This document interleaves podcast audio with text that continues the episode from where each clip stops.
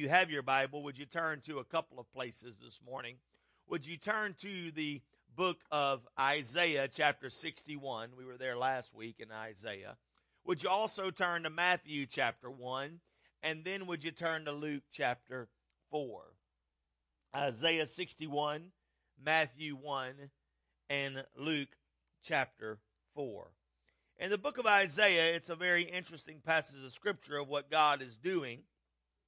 For last week, we looked at the miracle of Christmas and what's happening there with the miracle of Christmas and how Isaiah prophesied about this guy named Jesus who would come and his name would be called Emmanuel, which meant God with us. We looked at the miracle of how the virgin conceived and gave birth to a son. We looked at the miracle about how God left the heavenly realm and came and dwelt in the earthly realm. Today, I want to look just not only at the miracle of Christmas, but I want to look at, I mean, last week was the mystery of Christmas. I'm sorry. I just gave you away another sermon. The miracle is coming. Amen. But the mystery of Christmas was last week. How it was mysterious. How it was mysterious how a virgin could miraculously have a baby. And as we look at this, it's interesting because of what God is saying. And today I want us to look at what is the message of Christmas. The message of Christmas is found in the root word of the word Christmas. It's found in the word Christ. Christ is what Christmas is all about. If you take Christ out of Christmas, you have a MAS, which is not a whole lot of nothing. Amen. And so when we think about this and the dynamic and the message of Christmas, what is it? Many of you have wondered this. What's next? You're appalled at the fact of the great length that people go to to expel the very essence of Christ.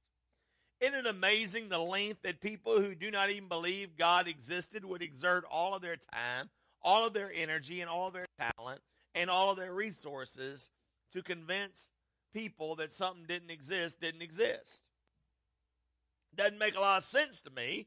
If I didn't believe something exists, I wouldn't spend all my time, energy, talent, and resources trying to prove it didn't exist or convince other people to believe the way that I did. The issue is this the message of Christmas is Christ. But what is the message of Christ? Well, Isaiah not only prophesied, we looked at last week, uh, um, years before he was born, that Christ would be born. He prophesied in Isaiah 53, we spoke about it briefly last week, not only the, the perfect picture of the birth of Christ, but the perfect picture of the crucifixion of Christ. But look in Isaiah chapter 61 at what it is saying. For the Spirit of the Lord God is on me because the Lord has anointed. He has anointed me to bring good news to the poor.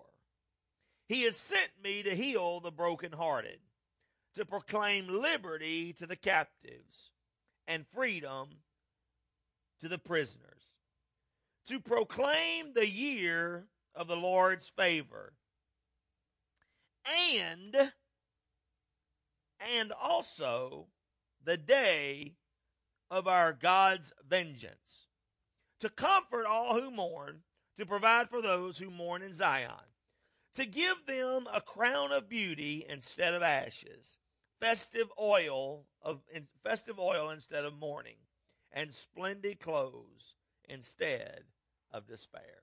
Now, in these few verses, there is a a whirlwind of biblical interpretation that's happening. For Isaiah prophesied that a baby would be born, and his name would be called Emmanuel, which means God with us. He also prophesied in this passage of Scripture the reason that Christ was coming, that the Spirit of the Lord may rest upon him.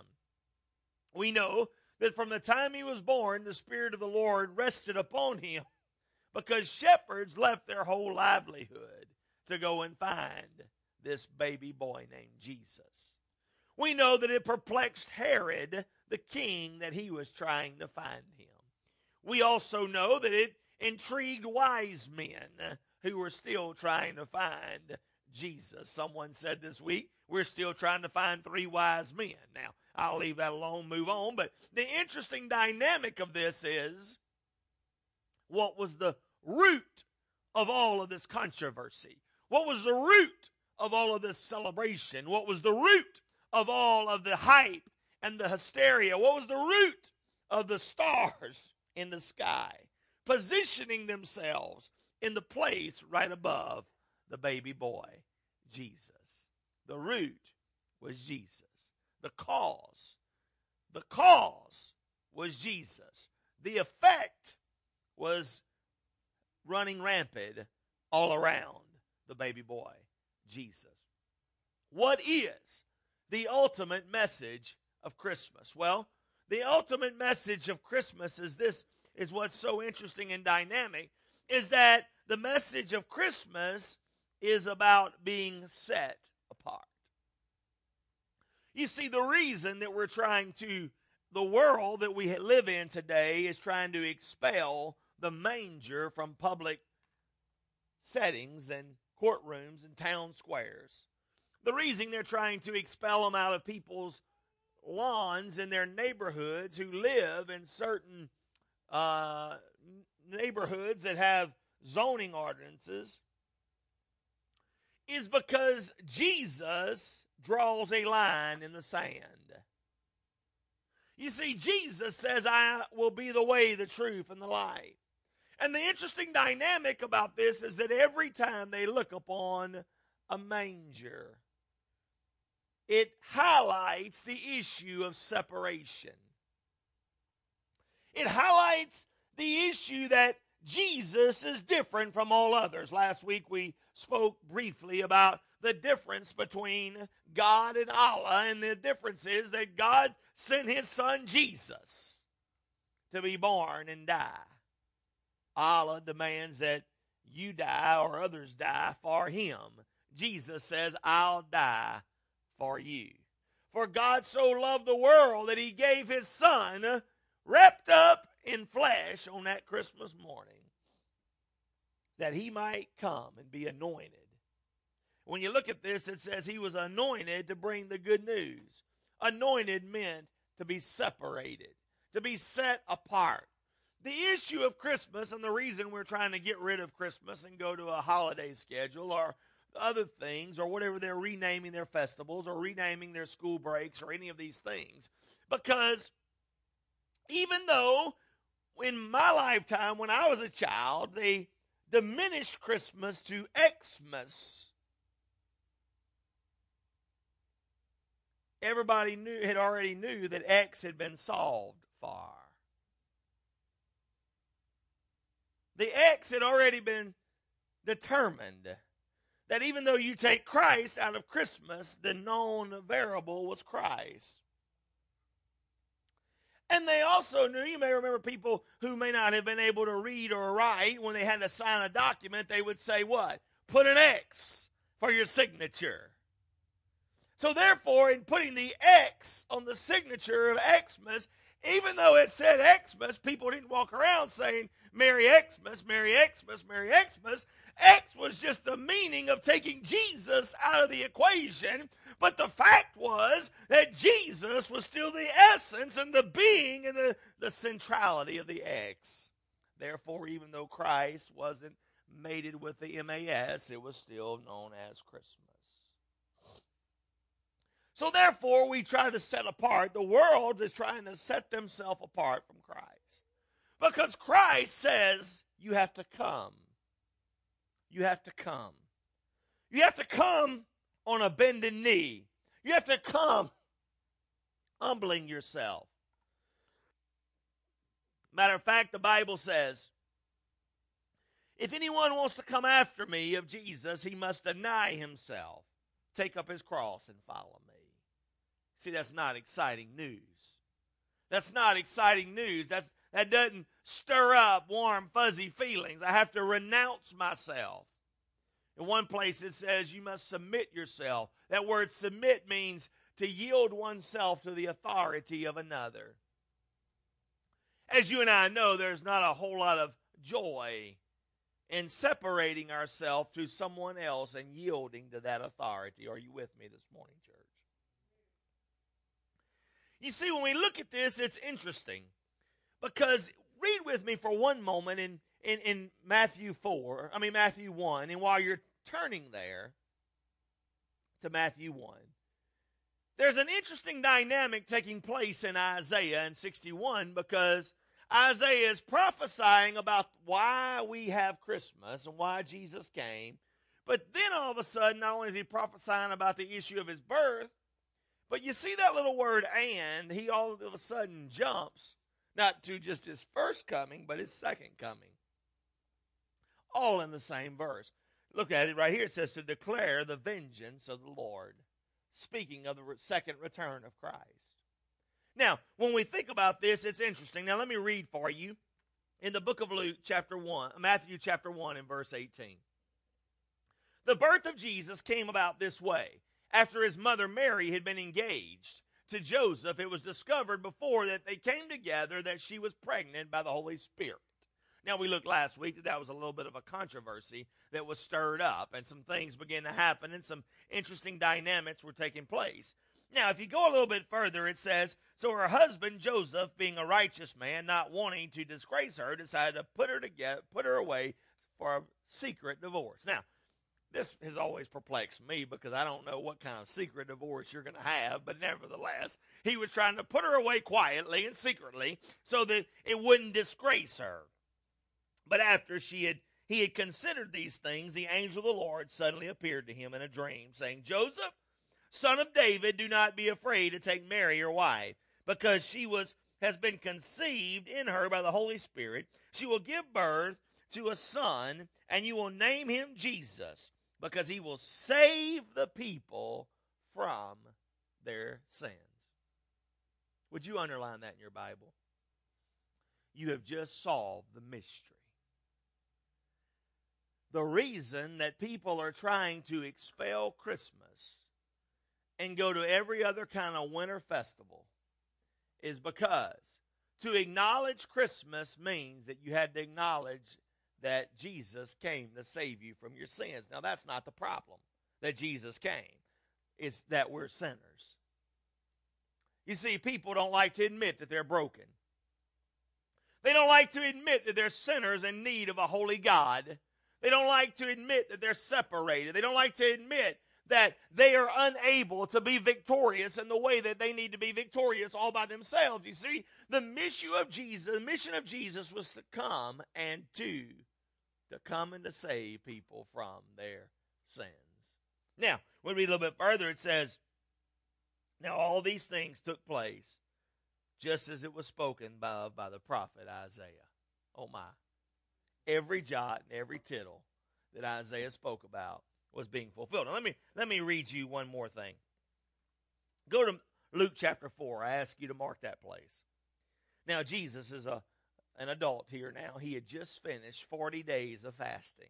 Now rest easy in January we only engage in 21. Amen. So when you're thinking about murmuring and complaining about the 21 days of fasting, just remember Jesus did 40. Amen. And so he had just finished fasting and praying and having some intimacy with God and was ready to start his ministry, a high point. Verse 16 says, Then Jesus came to Nazareth, where he had been brought up, as usual, and he entered in the synagogue on the Sabbath day and stood up and read. And they handed him the scroll of the prophet Isaiah. Interesting, isn't it? And you know what he did? He turned and unrolled the scroll, and he found the place where it was written. And here's what he read It says, The Spirit of the Lord is on me because he has anointed me to preach good news to the poor. He has sent me to proclaim freedom to the captives and recovery of sight to the blind, to set the oppressed free, and to proclaim the year of the Lord. And then he rolled up the scroll and handed it back to him. So, Here's the interesting thing about the message of Christmas being the message of separation. You see, the message of separation was Isaiah saw it from afar. He saw it from a long distance. He prophesied about it. Joseph experienced him up close. And he understood that everything that Isaiah said came true. So Isaiah saw it afar. It's kind of like looking off and seeing the very top of a mountain.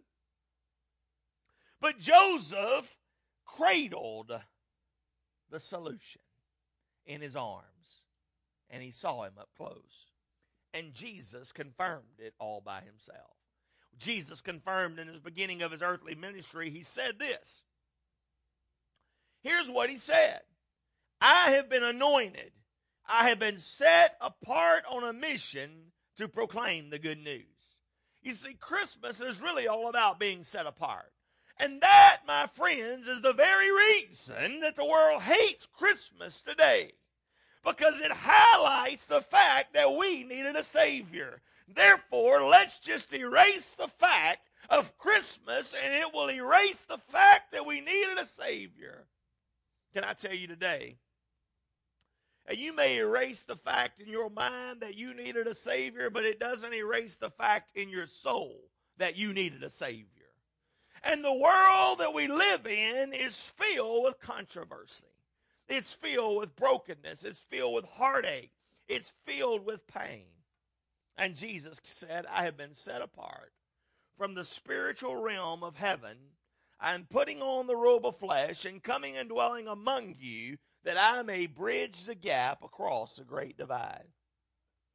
That an unjust God, an unjust man could have access back to a holy God, being justified through Christ Jesus. You see, not only is the message of Christmas about separation and being set apart, but the message of Christmas is about healing broken hearts. Many people understand this that Christmas isn't always a joyous time. Christmas is an empty time for a lot of people. For people going through divorce, it's a very difficult time. It may mean that you're separated from your children. It may mean dividing your children among the holidays. It may mean that you're living alone as a single parent. And you may remember the days before the divorce when you did all of those great things and you had a family unit and there was that whole being about your family, but now it's just a bunch of splinters and your heart is broken. Maybe Christmas is difficult because your heart is broken because you have lost a loved one.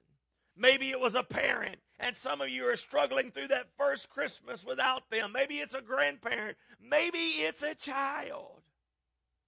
But you know, as we sang the song, It Is Well, the reason that Horatio Spafford could say it is well is because he understood that Jesus Christ had been set apart to heal the broken hearts.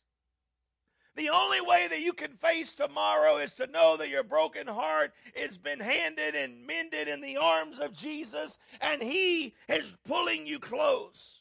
You see, Christmas can get you through that day. See, many people today resent Christmas because it's so bitter.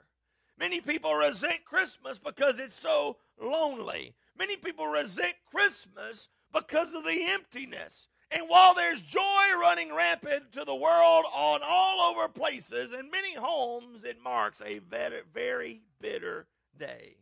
But you see, the very thing that people resent is Christmas, is the very solution to their emptiness, the very solution to their brokenness, the very solution to their heart that is torn in pieces. For you see, Christmas, of course, that being Christ, he being the very root word of Christmas. Meaning, Christmas can get you through the most difficult day. Christmas can get you through Christmas because at the center of Christmas is the Christ Jesus, the baby boy who became the king on the cross. You see, not only can Christmas get you through the day and heal your broken heart, but Christmas can help you face tomorrow. The reason that Horatio Spafford wrote that words to It Is Well is because the love of God it came down and he experienced it personally and intimately. You see, the first verse says, when, when, when my world's upside down, it is well. The second verse says, because my sin was not in part, but was a whole on the cross, which makes it well. And the other reason, in the other verse we sang that it is well, is because he is coming back. And that, my friends, will make it well. You see, Christmas, the very center of Christmas, can get you through the broken heart. It can get you through the difficult day. And Christmas can help you face tomorrow. But not only can Christmas get you through a difficult day, not only can it help you face tomorrow, but it can help you embrace eternity forever with victory through Jesus Christ. You may have heard the saying of the couple who was on a plane that was about to crash, and there was this lady who had a peace of contentment and sigh across her face, and the person sitting next to her that was panicking in disarray and looked at her and resented her and the peace that she had. I said, How can you sit here so calmly? She said, Well, you see, this morning when I left, I live with my daughter. And I left my daughter and got on this airplane and took off to see another daughter. But several years ago, I lost a third daughter. And so today, whether I left the daughter in one state and see the daughter in another state, or we go down this plane, either way today, I will see a daughter because I know who holds my tomorrow. I have appointed you to heal the broken hearted. Is your heart broken this Christmas season? Then you know this. The very mission of Jesus' separation was to heal broken hearts, to heal separation. The message of Christmas is also about freedom. You see, here's what he says Jesus himself said this He has appointed me to preach the good news and proclaim freedom. Proclaim freedom. The reason that we are engaging in a ministry called Celebrate Recovery is because you cannot be a New Testament church and not leading people in a pathway of becoming whole. There must be a pathway for people to escape addictions, strongholds, brokenness, despair, codependency, uh, depression, loneliness, and anything else that you can put on a stick and hold up a sign. I am telling you that the world is overwhelmed today, but Jesus is the one who came to put everything in balance and order and make all things new. See, Christmas points out that we really do need a Savior. And as I shared earlier in my sermon, that's the very reason that people want to get rid of it. That's the reason that there is a war on Christmas. There's not a war on Christmas, guys. There's a war on Jesus. There's a war on Jesus. And and and there's a war raging in our country like never before. Freedom is under attack. Freedom is under siege. And what that points out today is that freedom has been celebrated for years in our country and our nation, but freedom cannot come from any nation. It can only come from Jesus Christ. And as the world, as our country is in a debate about religion, Christianity, Islam, refugees, Muslim refugees, Christian refugees. Isn't it amazing that the same government that says you can't separate because of religion separates because of religion? Isn't it amazing? Isn't it amazing that in the midst of freedom, we sure are walking around in a lot of oppression? Isn't it amazing that the government that says, I've come to give you life and victory and whole and, and, and you have complete happiness is the very one that puts us in tyranny? Isn't it amazing that the only freedom you can ever really count on was wrapped up in swaddling clothes and laid in a manger, and then later nailed to a cross. Understand this nobody took his life, he laid it down freely. See, Christmas points out that we need a Savior. Christmas highlights that we're sinners. That's the reason people don't like Christmas. And Christmas begins the appeals process. See, Christmas wasn't the end, it was just the beginning. You see, Christmas would have been in vain had there not been an Easter. Christmas would have been in vain had Jesus been a sinner. Christmas would have been in vain had there not been a virgin birth. Christmas would have been in vain. It would have been a wasted effort by the Son of God had he given in to temptation. Christmas would have been in vain had Jesus not laid down his life. Christmas would have been in vain had he not got up on Sunday morning. But, so Christmas begins the appeals process. Christmas is the place. And you know, if, if someone's ever been convicted and goes through the appeals process, it has to start somewhere. Christmas is the beginning place of the appeals process for broken humanity. It's where God steps on the scene in flesh and says, I am coming to be your advocate to plead your case before. Jesus comes to plead our case before a holy God that we might have life and have it more abundantly. See, Christmas is just the beginning. If there was no Christmas, there could have been no Easter.